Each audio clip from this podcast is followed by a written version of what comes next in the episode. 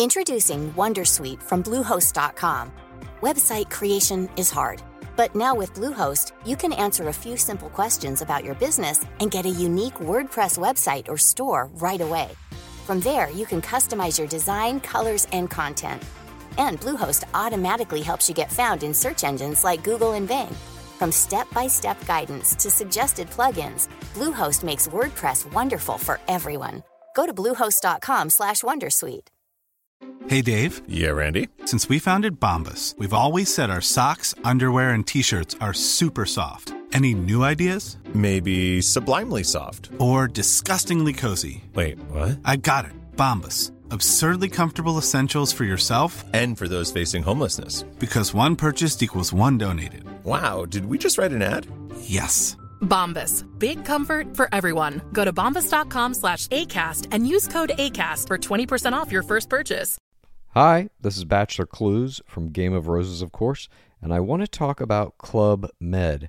Everybody knows Club Med has been the pioneer of the all inclusive resort since 1950, with almost 70 resorts worldwide, ranging from beachside destinations in the Caribbean and Mexico to exotic locations like the Maldives and Morocco, or even the mountain destinations like Japan and the European Alps. Dine on delicious gourmet cuisine, enjoy more than 20 activities, and make memories with your family. For more information, visit clubmed.us or call 1 800 Club Med or your travel advisor. Hi, how's it going? Welcome to the Kindness Podcast.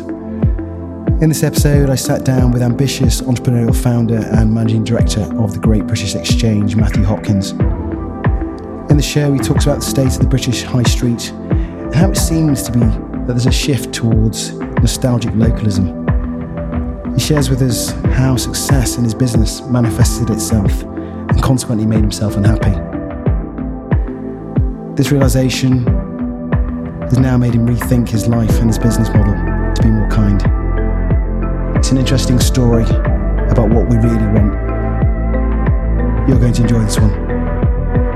My name's Tim Bosworth, and this is the Kindness Podcast.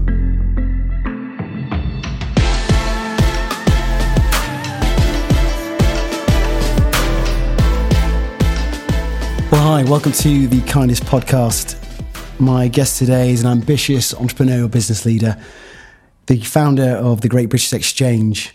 Uh, it's a unique business model uh, that sources British made products to the UK and to international retail network.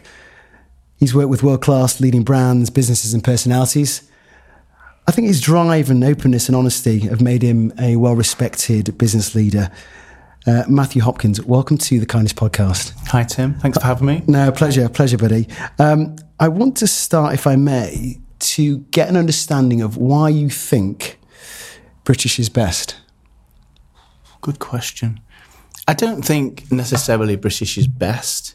I think that um, there's been a shift over a number of years towards. Actually, I think it span off the back of the last recession, where there was a shift towards nostalgic localism, and I think we saw that firstly in in food, where we were seeing certain types of produce, jams, and various other things uh, popping up.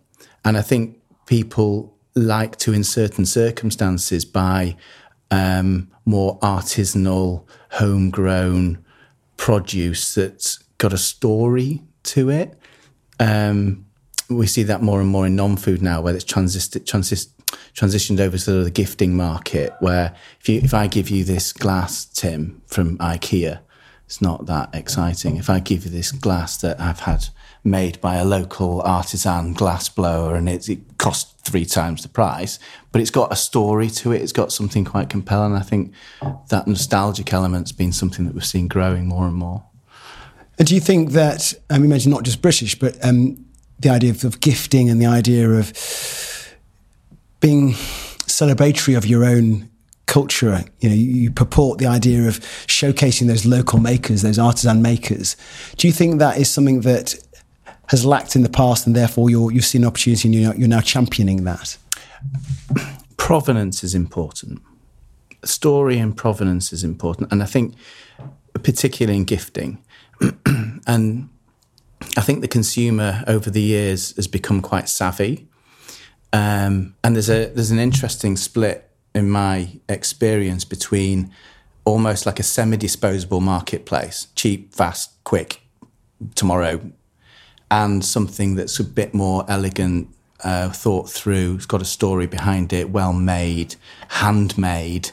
Uh, and and connected to a provenance. So you know, you go up to the west coast of Scotland and you buy a beautiful artisan jug. It's a memory. It's a it's a connection where your cupboards might be filled full of the normal stuff you might find on a a, a high street store. You know, so I think yeah, those things have really started to to make a big difference. The consumer being savvy, knowing that they can get something cheap, and knowing that they, they can also go and find something that's got a, a point of difference. Which do you think the, the modern consumer values more? Cheap and quick, or slow and uh, more provenance led? I mean, it, it depends. they probably would say the provenance led, but in reality, where do they spend their pounds? Every time it's on price. I have um, a number of different licensed brands that we work with. Um, I've worked with, you know, Jamie Oliver, and uh, I've worked with we work with MasterChef, we work with the Great British Bake Off, we work with a guy called Tom Kerridge, and Tom's been really interesting. So Tom is very much an advocate of local produce, good quality local produce. And when we started the project with Tom, we went around and found uh, a number of very amazing British manufacturers and it's quite difficult to find British manufacturers of, of, pans and knives who are willing and able to produce at the volumes that we needed and the price points. And those products are beautiful. I'll actually let you have some samples. Uh, the, the, the, pans are absolutely, the quality is. They use them at the Hand and Flowers, which is Tom's restaurant, and, and the Corinthians. They are phenomenal and yet the c- consumers don't buy them because the pan retails at 120 quid with a lifetime guarantee, with to the best specifications, designed by one of the top UK two uh, Michelin star chefs. But the consumer, for some reason, psychologically, would rather buy a pan for 25 quid, n- accepting that in 12 or 18 months the handle will probably fall off, and then they'll just replace it.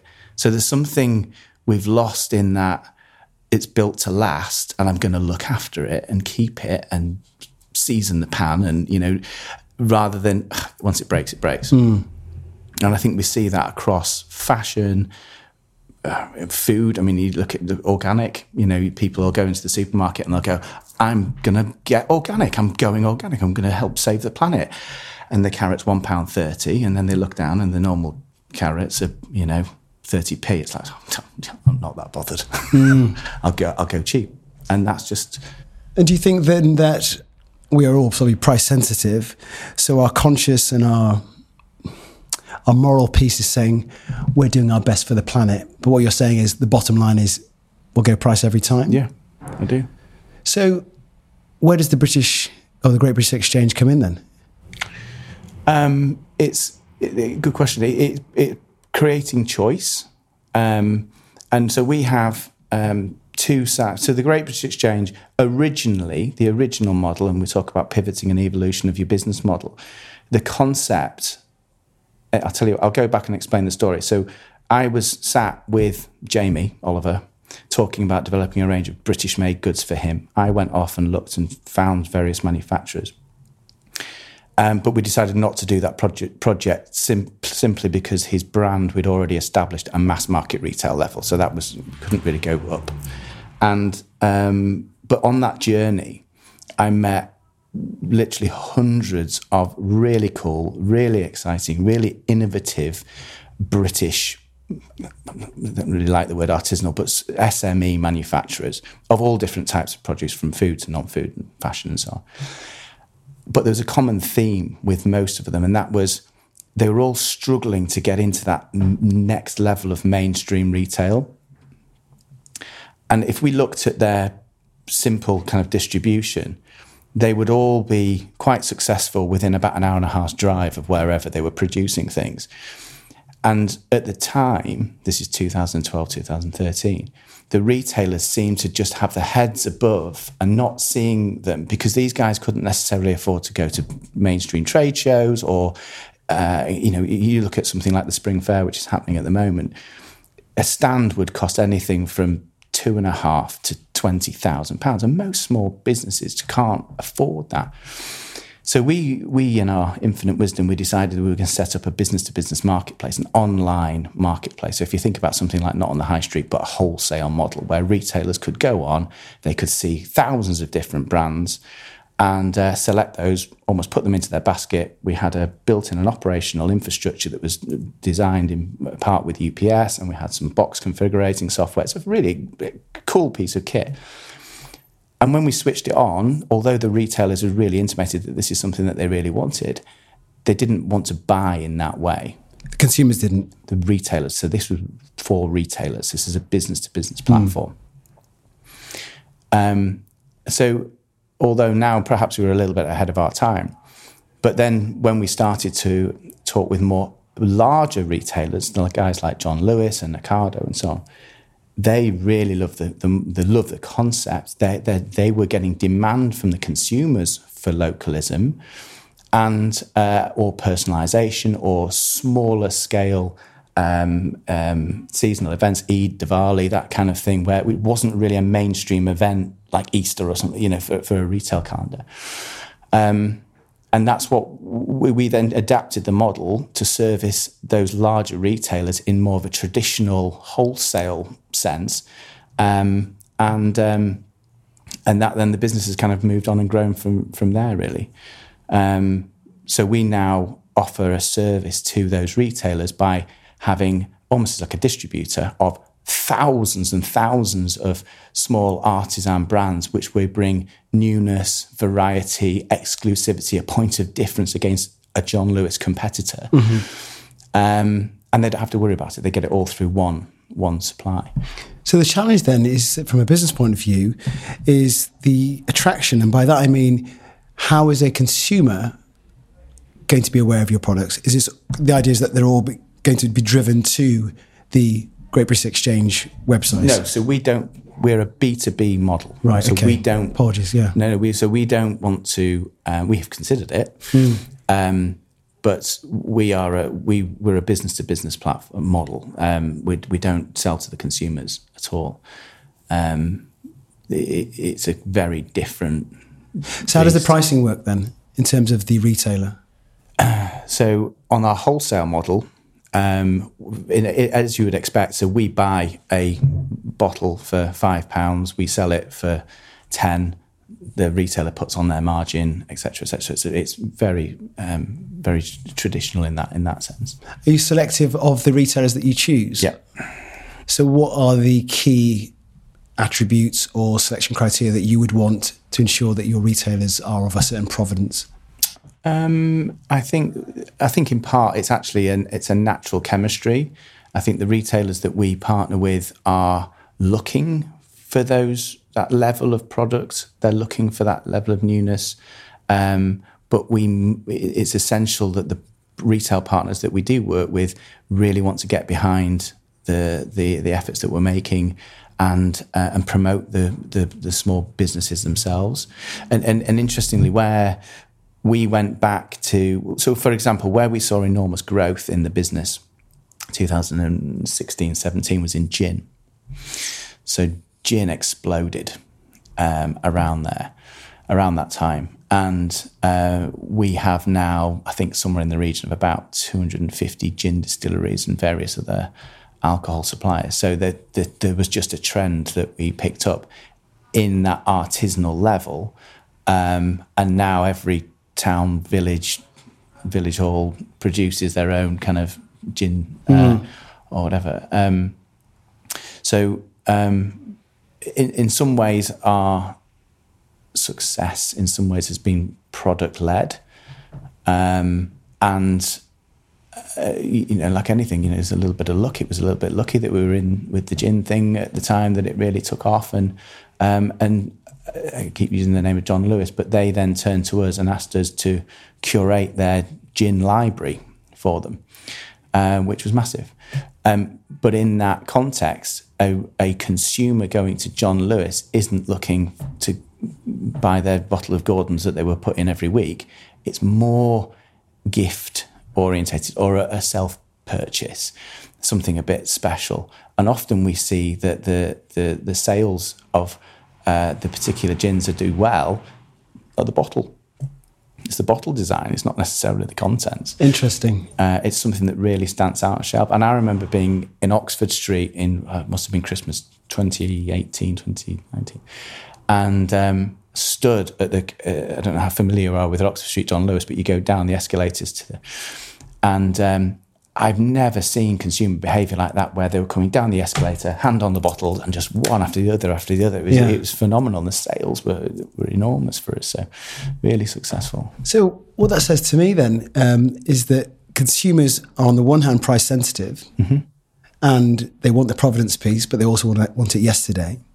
Yet, on a very visceral level, if it looks nice, they'll buy it. Yeah, yeah. So, from your sourcing perspective, how do you? I don't know why I'm assuming this, but I'm assuming that a lot of the artisanal producers and makers aren't in it for the eye candy. They're not designing their products and services, or, or products, I should say, because they look nice. It's probably more about the providence and the the backstory and the the workmanship that goes into it.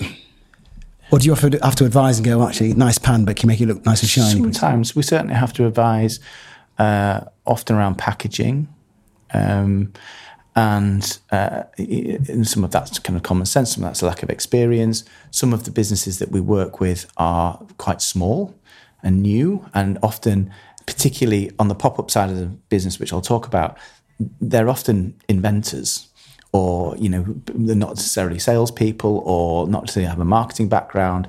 So yes, there's elements of advice that we offer, um, and uh, so, but are they? I think they are very passionate. We've got somewhere in the order of around ten thousand brands now that we're working with, and uh, they're very passionate people about their products, and so they do they do want to stand out. And and in the world generally, but particularly in retail at the moment, there's a lot of noise. It's difficult for a small business to stand out, um, which is partly where our pop up model really works. And again, especially for those really small brands, where if you if you imagine a product lifecycle curve, um, our whole the br- brands that we put in at a wholesale level are, are kind of in their growth phase. Um, so often the products that you'll see in John Lewis are fairly new to market, uh, and then they're emerging brands. Whereas the businesses that we bring in at a pop up level are, are usually newer and are lower down that growth curve. But it's a great platform. So we did something like a thousand pop ups last year with different retailers, Boots and Phoenix and John Lewis and so on and it's a it's a wonderful opportunity and a, and a, a cost effective opportunity for very small brands to go into a high footfall store with you know you know almost a guaranteed public coming through to yes make sales um, but certainly to really talk to their customer and really get their feedback. Um, and often that's one of the things that I particularly talk to our, our businesses about is just going into John Lewis is, or a retailer is not the holy grail. You have to understand your customer. Hmm. You have to really understand your demographic and carve out your niche in that category. And are you advising those businesses on? It's almost like the, the, the, the prep talk before the big games. Like, look, guys, you've got a great opportunity here. You really need to take advantage of it. Are you giving them the advice and the guidance to say, well, look, here's a, as you said, a very limited opportunity, but an opportunity and one in which you can really take advantage of to best give your brand the best exposure possible. Yeah, and and you know, and that's come through learning ourselves. Uh, and you know, sometimes we couldn't really see the the pattern. So some brands would go in and, and do enormously well, and we said, "Oh, is that the time of the year? Is it there's a something going on?" Or uh, and often it boils down to the actual individuals. Because if they're sat there behind their desk that we set them up with or table, and they're just sat on their phone all afternoon, They need to engage. They really need to be. And we know it's the passionate guys, the guys who really understand how to sell and how to get people to come over. Let me show you what we mm, do. And mm. that makes an enormous difference. So, but they've got that platform, they've got that opportunity there in the stores. Have you seen uh, uh, a, a, a segue? It made me smile as you were talking about that sort of that passion, enthusiasm. You've seen The Wolf of Wall Street, Of course. and the scene Try about to emulate it. Yes, I'm sure. um, and the scene and uh, about being asked to sell a pen. Yeah. Um, have you worked in sales before? yeah. So, what's your take on selling? So, there's two schools of thought, I, I believe. There's the, the, the people who sell, and then there's the marketeers. And I'm married to a marketeer. I'm a salesman, and I have different views and beliefs on which one gets the deal. Um, which one, in your opinion, from the uh, maker's perspective, is going to get that deal, get that sale? Is it selling the product, or is it marketing it with a nice sort of bit of eye candy, and a nice store? getting the sale is the it's the sales. Getting the deal is the salesperson. Um, but, but in order to that for that brand to grow and to develop, it ha- you have to have the full package. You have to have the marketing. You have to have the branding. You have to have the the softer stuff that sort of goes around that on the day in the store. The salesman will get the deal but you're not going to be in the store. When that gets listed into main ranging and you are then against just on a wall with everyone else's products in that category, you have to stand out. And we, we, we did a lot with, with candles. I mean, the market's saturated with candles of all different, but it's the ones that stand out are a little bit different in some way. They're the ones that, it, and it, you usually often is the packaging that makes a massive difference. So, what makes a good uh, a good brand then, in your opinion? um, what makes a good brand? A brand that understands its target customer first and foremost, understands the pricing architecture. Um, often we've had to go back with brands who have started off on a B2C model and they've created their pricing accordingly. But then there's an opportunity into a retail or wholesale and they haven't created the, the margin, uh, the f- sufficient margin to allow a retailer. So then all of a sudden they jump from a product that's great, was selling really well at consumer level, B2C, but they they can't then make that happen. B. And then it becomes kind of the economies of scale. They have to leap forward significant volumes to to get the, the, the price of the packaging, the, the raw materials, et cetera, et cetera, down to a level where they can uh, build in that retailer margin. And that's a big, big jump unless you've got something phenomenal that's just going to go from you know zero to 100 overnight. So, where where did this interest in in retail and business come from?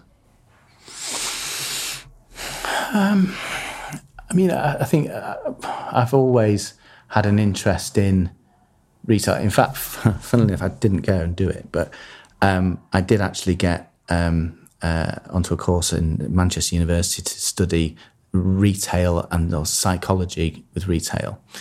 Um, I wish now I'd done it, um, but that was very much around what makes people buy one thing over another, and a lot of that is, you know, colors, shapes, you know, and and so on. Um, and retailer behavior, you know, obviously we all know there's a reason why they put the eggs at the back of the store. You know, it's, it's, that's kind of not rocket science, but Why is that, Matt? Tell us. well, you go on a journey through the store, don't you? You pass, and particularly men are the worst. You go in to buy some eggs and you come out with 60 quid's worth of stuff. So true. It's often a time when I've gone in and felt, what is in my basket? Why do I need that? Yeah, very much so. So, um, if you don't mind, uh, take me back uh, and then on a journey as to Matt the early years. Clearly, you know you're a very sort of informed, thoughtful business leader. Uh, was that always the case? Were, you know, were you one who would be very much astute and, and very studious at, at school, or, or the complete opposite? Take me back uh, to the early years, if you don't mind. Um, so I was born in Manchester in 1976. I um, uh, my dad worked for a, um, a a company in, in Leeds and was commuting over every every day. And I think in the late 70s, early 80s, that was kind of manageable. And then obviously traffic across the M62 got worse, blah, blah, blah. Uh, and I remember him coming home one day and saying, I found this place just outside Leeds. It's nice, called Harrogate. I'm going to move over there. And at the time, there's just um, my, my, my, myself, my younger brother, and my mum. We moved over to Harrogate. And I um, was uh, quite lucky. I was put into private school, Grosvenor House. Loved it. Um, got a, um, a, a, a sports scholarship into Ashville College. Uh, hated it. Um, went from what felt like a school that was kind of old school, old money, you know, to something that was very bling, very shiny, and you know, it's what you're wearing, what trainers have you got, and I didn't really like that very much. Um, Why is that? I just found it uh, very cliquey and very um, uh, false, very false, uh, and um, you know, met some nice people there, but um, yeah, it was all very, very money orientated. Were you aware of this then, or was this you looking back retrospectively? Uh, I think I was aware of some of it then.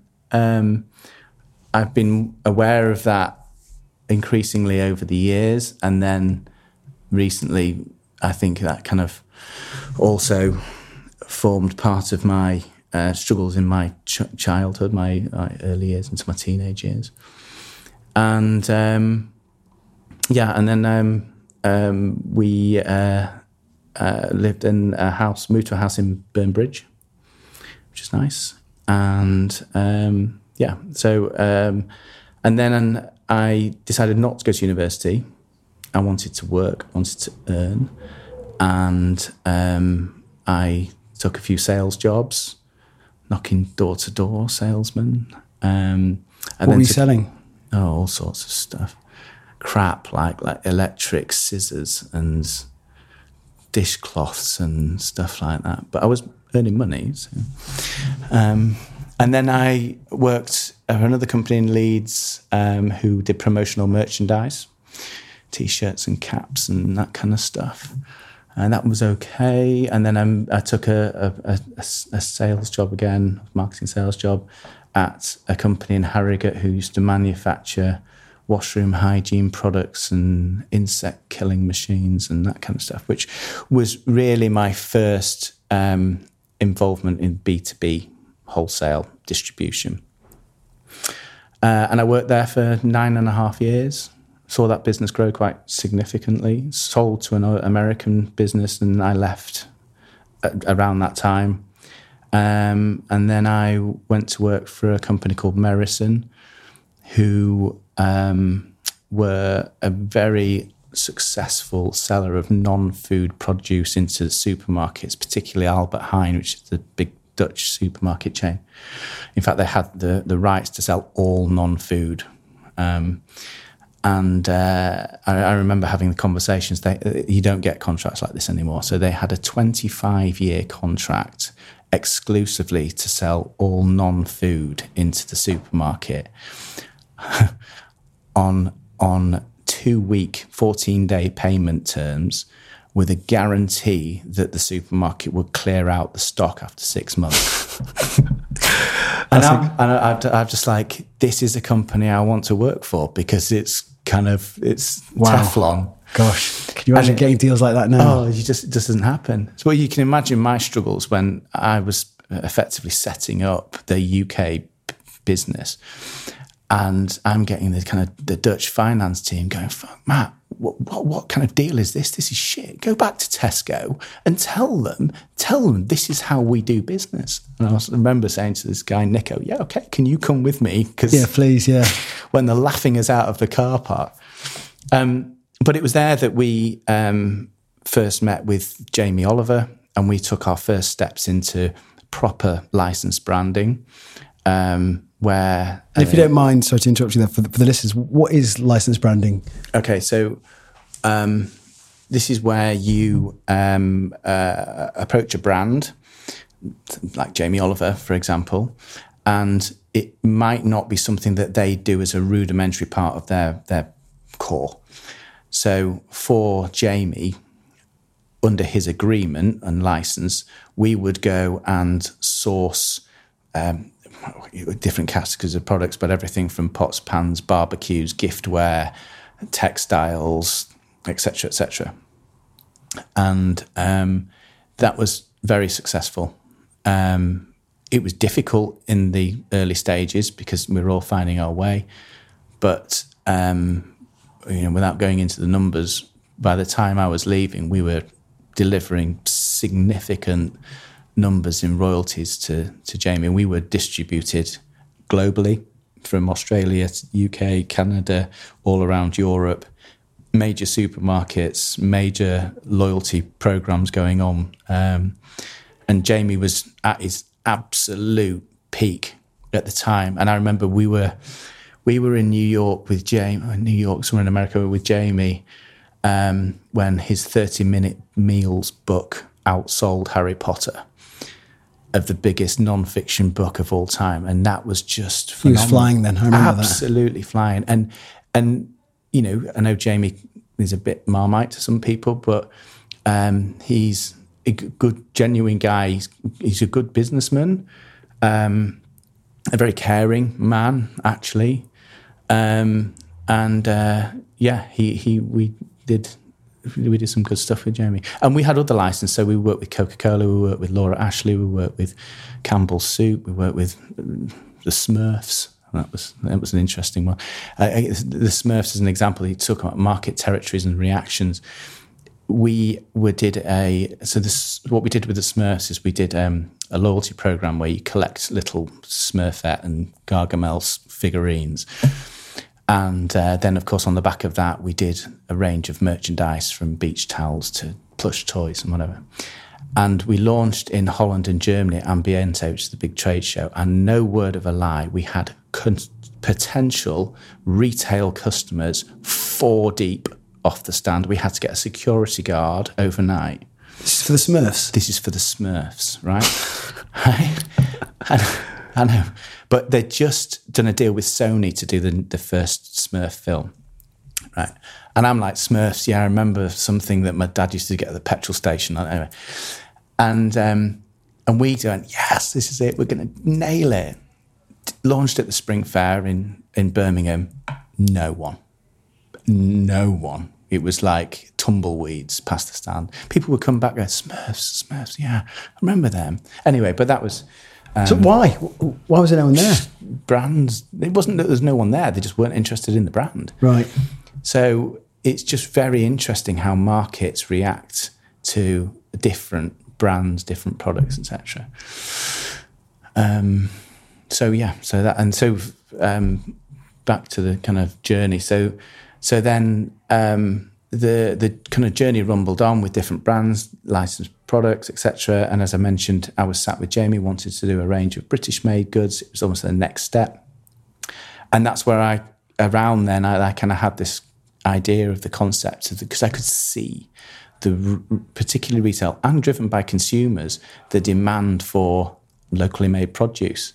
You know, as I said, off the back of a recession where typically, you know, men grow beards, knitwear comes back into fashion, jam making kits come out. It was all that kind of nostalgic sort of stuff that yeah, kind of happens. Yeah. And um, and I remember at the time people going, "Oh, yes, this is exactly, this is great, this is absolutely." Wish I'd thought of that idea. Mm. So from that point, you think, "Yeah, we've made it." you know, write your own paycheck kind of thing. Which, so how did um, absolutely wasn't? Yeah, I'm sure. So how did success manifest itself for you then? Were you were you buying the sports car? Were you buying the house? Were you buying the watches, etc.?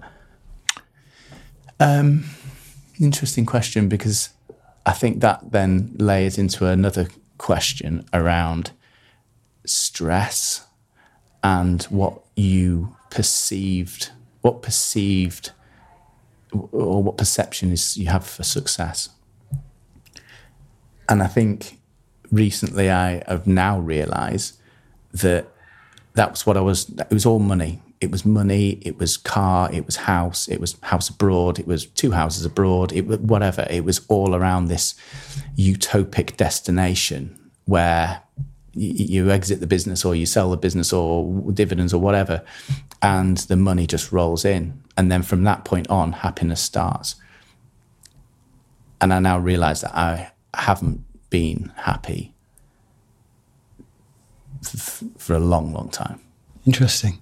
And was there a particular moment that you thought, you know what? Nah, this is not happening? The business?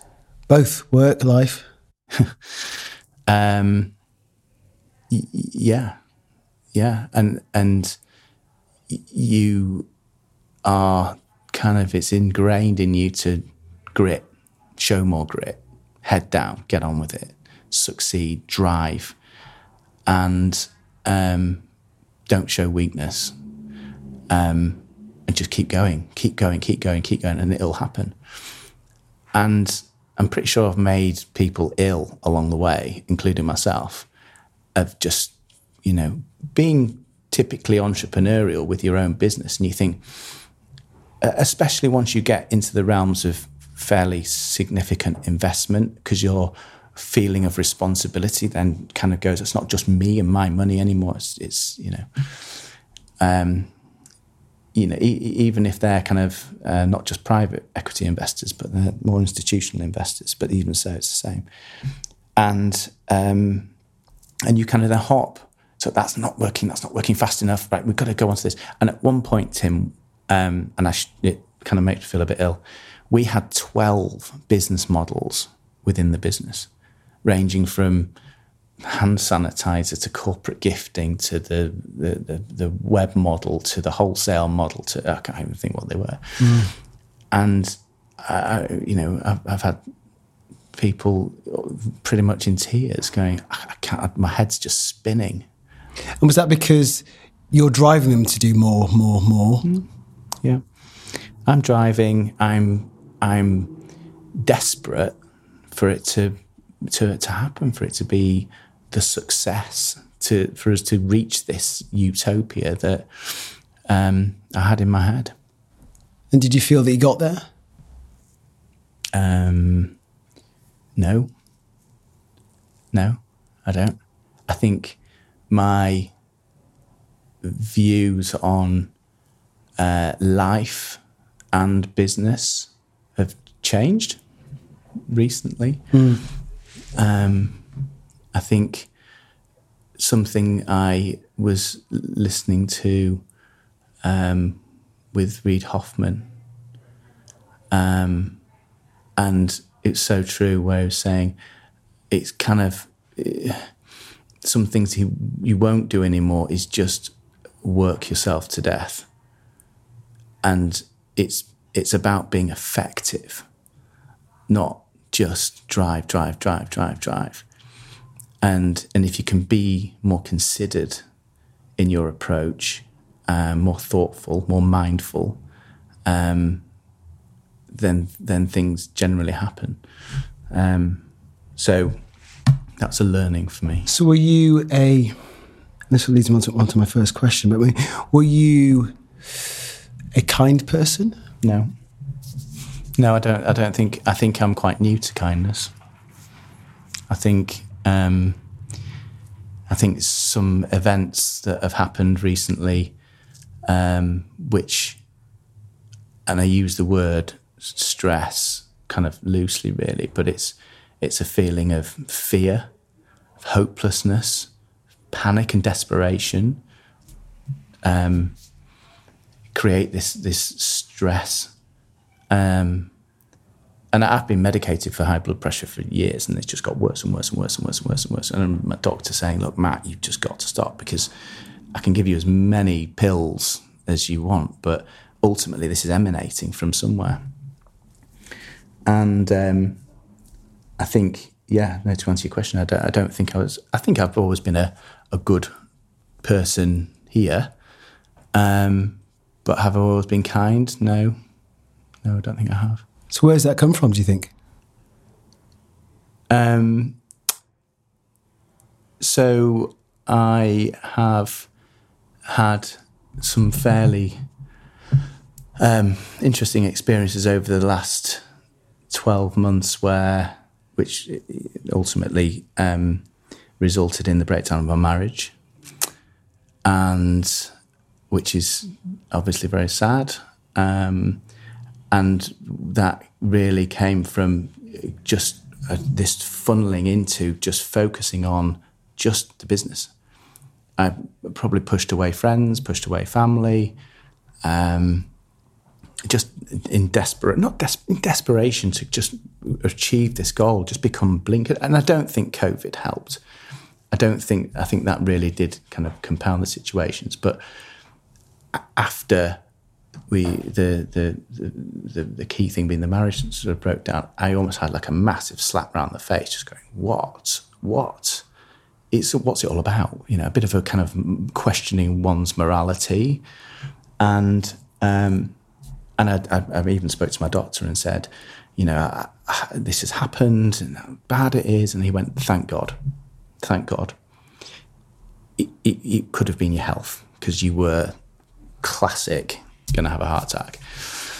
Um, and uh, on the back of that, it was suggested that I go and um, have some uh, therapy sessions and talk to someone, which I did. And then it all kind of came to light that I, um, uh, my, I, my childhood wasn't great. So there was abuse and abandonment, and um, yeah, it wasn't particularly great. And I'd l- uh, locked that away. Um, I mean, really locked it away. And when I first met with my therapist that I I speak to regularly now, she she said there's a there's a beautiful person in there. There's a loving, caring, beautiful boy in there. He said, but she said, Matt, you're fucking armor plated.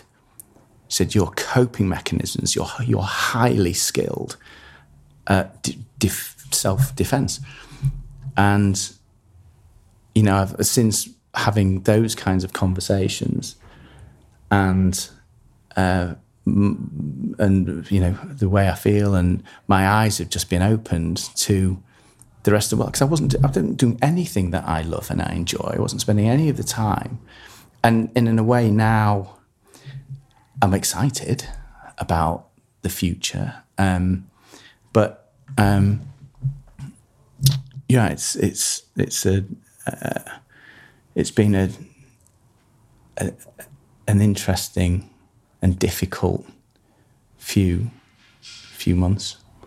So the question I ask people, which I'm sure you could answer pre-Matt then, and, and perhaps Matt now, is what does kindness mean to you now then? Feeling, really feeling, um, compassion, um, and and and a, and a, and a human connection. And I I have experienced this myself, I suppose, in a way of a mirror, where for the first time ever, really, I hadn't cried for thirty years. I cried a lot recently, but I haven't had those I don't think, real, honest human connections. And I've probably had a number of conversations now with people where I've just gone, blah, that's what's happened. That's me. And to my incredible surprise, just being open and honest and willing and feeling and showing my vulnerability to others, it's mirrored. And all of a sudden, people who I thought were Teflon aren't everyone's had issues. Everyone's had, not everyone to lesser extent, but um, and people are honest back, and they and suddenly there is a kindness, a genuine connection and kindness. And I, I towards the end of last year, I, I, took some time out. I went to Thailand, and it, it's I went there for what nearly four weeks. Um, and uh, yeah, the first week was terrifying, t- genuinely terrifying. I've never been on my own. And what I mean by that is, yeah, of course, I've been on my own. I'm 45, but I've never really been on my own in a different time zone where the, no one from the business was con- to contact me. Uh, I, was on my own. I didn't know anybody.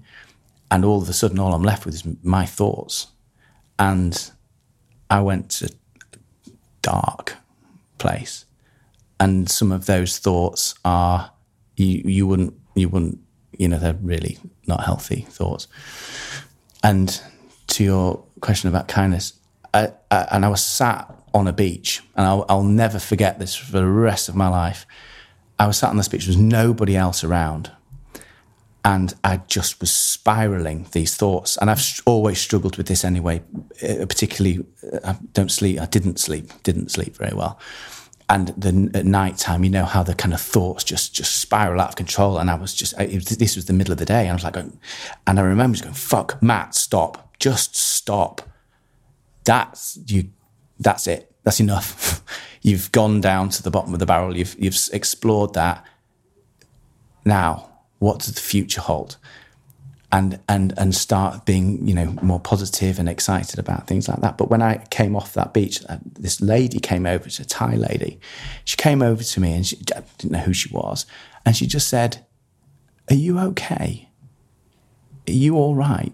And she just looked me right into my soul. And I just said, No, I'm not. And I sat and I talked to her for about two hours about, and she ended up in tears. I ended up in tears just talking about her background. And there was a genuine kindness, someone who was the empathy and the warmth that she offered. I've, I've rarely felt in my life. And I mirrored that with her. And, you know, and we'll mess each other now. And she, it's, it's just a completely, so when I say I'm new to kindness, I've had experiences in the last six months and connections with people in the last six months that came out of a traumatic experience, which was linked to my childhood. I, I had a, I had a breakdown. I, you know, I, I really did. And although in therapist world they call it a breakthrough, not a breakdown, but um, so that, you know, that kindness uh, to me is a is a feeling of compassion and and connection, real connection. Do you know, just, just listening to you there, Matt, is um, you know, it's showing your vulnerability and your honesty, and, and not many people are as open and as honest about their feelings. But I think it's really important for anyone listening to take stock and say it is okay, particularly in the world we live in now. It is okay to say I'm not okay. Mm. Um, we're disconnected. Fair, yeah, sure. And, and, I get it. You know, we're all very busy. I've mentioned this in previous episodes. We're all very busy, but being able to take that moment and just go, as you said, Matt, stop. Yeah. Or Tim, stop. Or whoever you are, just take a moment and stop. Um, I, I, commend you on that. Um, and you touched on the fact that you, you had a, a breakthrough um, or a breakdown, and which leads me on to that second question, which is similar to some of the the feelings that you were feeling. Um, and I think you can answer this now with, with complete honesty and openness. If you were to die tomorrow, what would you do differently to be the kindest in the room? I, I would um, pass on my le- my learnings and my awareness to my kids because I think it's a generational issue, um, and I would teach them to, with kindness, love themselves. Because until you learn to love yourself, I don't think you can really genuinely love other people. And do you love yourself now, Matt? Um, working on it. Working on it, yeah. Mm-hmm. I'm working on it. Um, yeah, I've got a way to go yet, but I'm getting there. Sure. I think. No, I think um, the idea is being self aware is half of the battle. Yeah. it's being acknowledging that there is or was a problem. Yeah. And then pushing through with that. Uh, and I think, for, again, for a lot of people listening to this, the essence of the show is, is finding those patterns and be able to step outside of your your current situation. Go, you know what? That was hard. That was tough. Yeah. That was difficult. And reach out to that person or even if it's just taking time out to journal or to think about where you are. Yeah. Because you are, we're all chasing. We are all chasing. And I've said this before on, on, episodes that I'm a victim of it myself. And, and the essence of the show for me, what I get out of this is learning to be a better person myself. Yeah. Through learning through others, going, well, you know what? The message seems to be be kind to yourself. Yeah. The message means to be reach out to people. And if the show can do anything to anyone out there, it's to take stock and go, just take a moment. And, it, it's it- hard. It is, and and and as I now realise, I mentioned earlier about this kind of life. My uh, ambition uh, was was this utopic destination of happiness, which is bollocks because happiness in that regard is a marketing man's dream of going, you know, you buy that house, Tim, and you're going to be happy. You buy that car, and you're going to be happy. That's bollocks. That's not true. That doesn't exist because that's the future that might probably won't ever happen. The real key is to find the happiness or the joy in the process, in the day to day. It's the journey. We're all on a path. We're on a journey. And and I, I listened to a really, in, you probably listened to it before. It's that Matthew McConaughey talks to the addresses the Houston University uh, graduation thing, and you know, and they, they talk about this again. They talk about you know this this happiness is is not a destination; it is a journey. And and when I listened to that, and and I was he he he talks about you know finding your path. What's your hill? What's your goal? And he said he had five. And I remember it was friendships, being a good father, being a good husband, staying fit and healthy, and, and obviously his career. And he said, if those are your goals, then you've got to check in with all of them because the minute you take your eye off the ball with one of them, you know something's going to suffer and it'll get ill and sick and potentially die. And I looked at my life uh, uh, with his five things, not necessarily they're mine, but and I said, shit. You know, the only thing really was obviously I'd working hard on my career. I'd let friendships, flat, left my relationships, and but every day I thought to myself, get up, go to the gym, go to the gym, go to the gym. So something in me, whilst all that stress and noise was going on, I knew I had to stay healthy. And I hopefully did. But um, that's worth a, a watch. Definitely. Gosh, Matt, do you know, I, I commend you. I, I commend you. It's it's it's raw, it's honest, it's open. I'm just from a business point of view as well, because anyone who runs their own business, anyone who works for a corporate organization is, is driven to succeed. You know, it's, it's the bottom line, it's the profit. But we often miss that that human capital piece. Yeah. Um, and I think more so now, we obviously touched on COVID earlier on. I think COVID's allowed people just to go, bloody hell, what's going on? Yeah.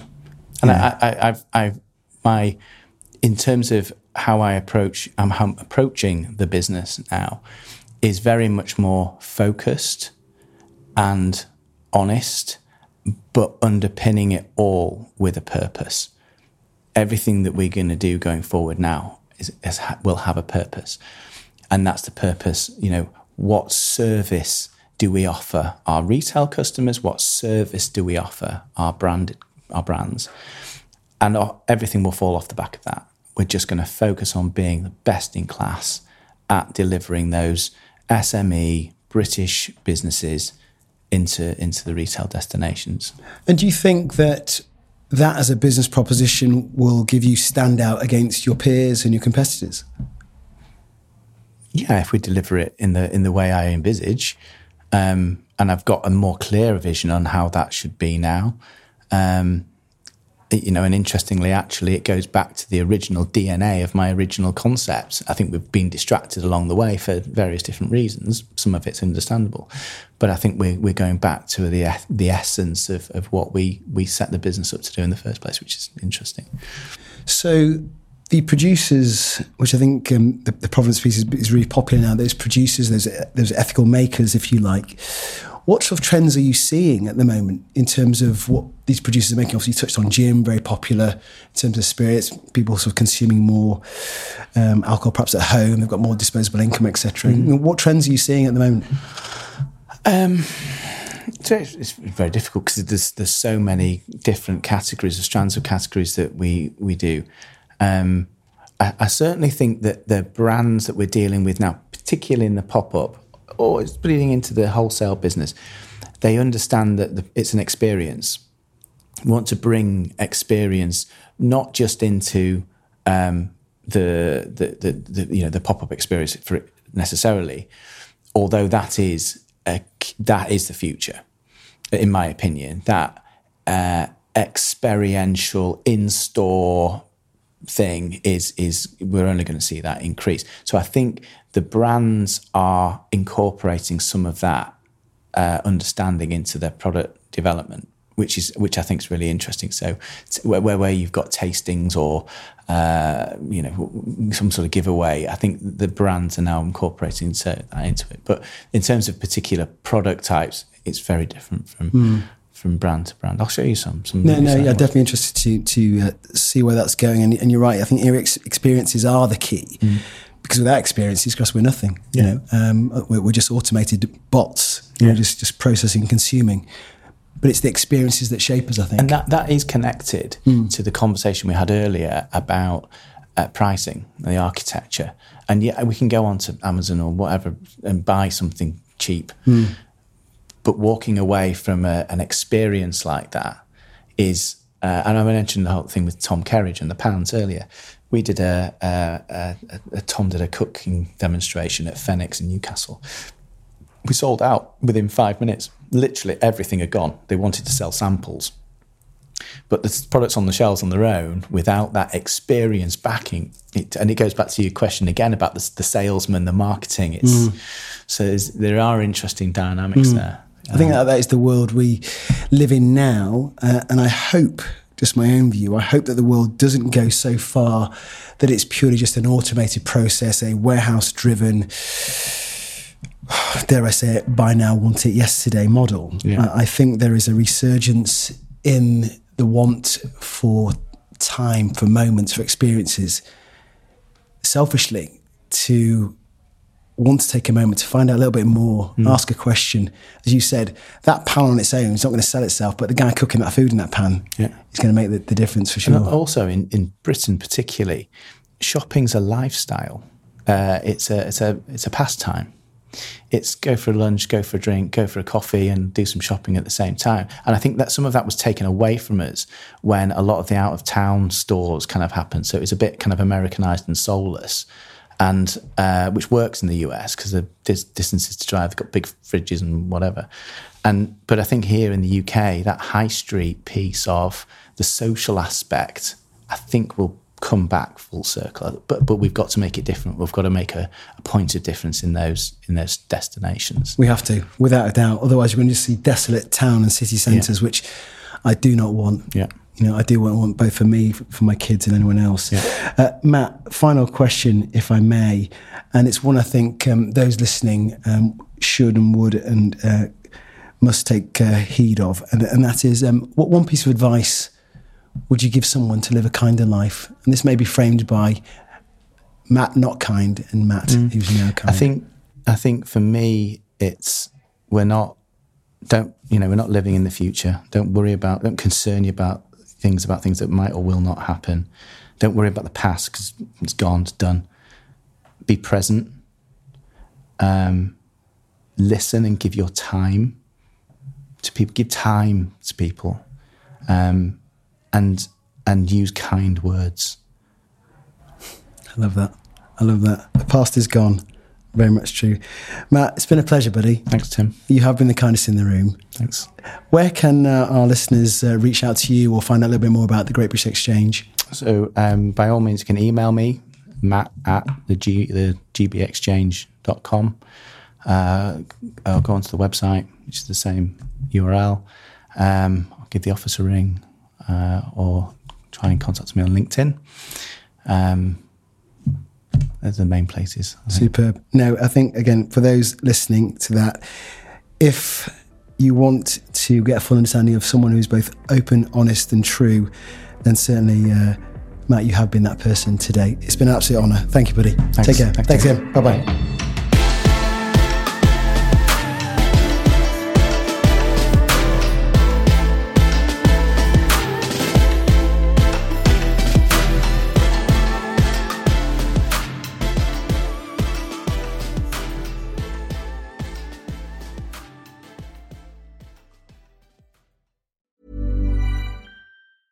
Hi, my name is Danny Pellegrino from Everything Iconic, and I'm excited to talk to you about Club Med. Club Med operates beach and mountain resorts and is the best all inclusive getaway for families. They have Club Med Punta Cana, their flagship family resort, and many other options in Mexico, the Caribbean, and around the world. Club Med are the pioneers of the all inclusive concept, which is the best way to vacation. Great for families, groups, or even solo travelers looking for land and water sports, delicious food food, and a place to make unforgettable memories. Visit clubmed.us, call 1 800 Club Med, or your travel advisor. Botox Cosmetic, onabotulinumtoxinA, FDA approved for over 20 years. So, talk to your specialist to see if Botox Cosmetic is right for you. For full prescribing information, including boxed warning, visit BotoxCosmetic.com or call 877-351-0300. Remember to ask for Botox Cosmetic by name. To see for yourself and learn more, visit BotoxCosmetic.com. That's BotoxCosmetic.com.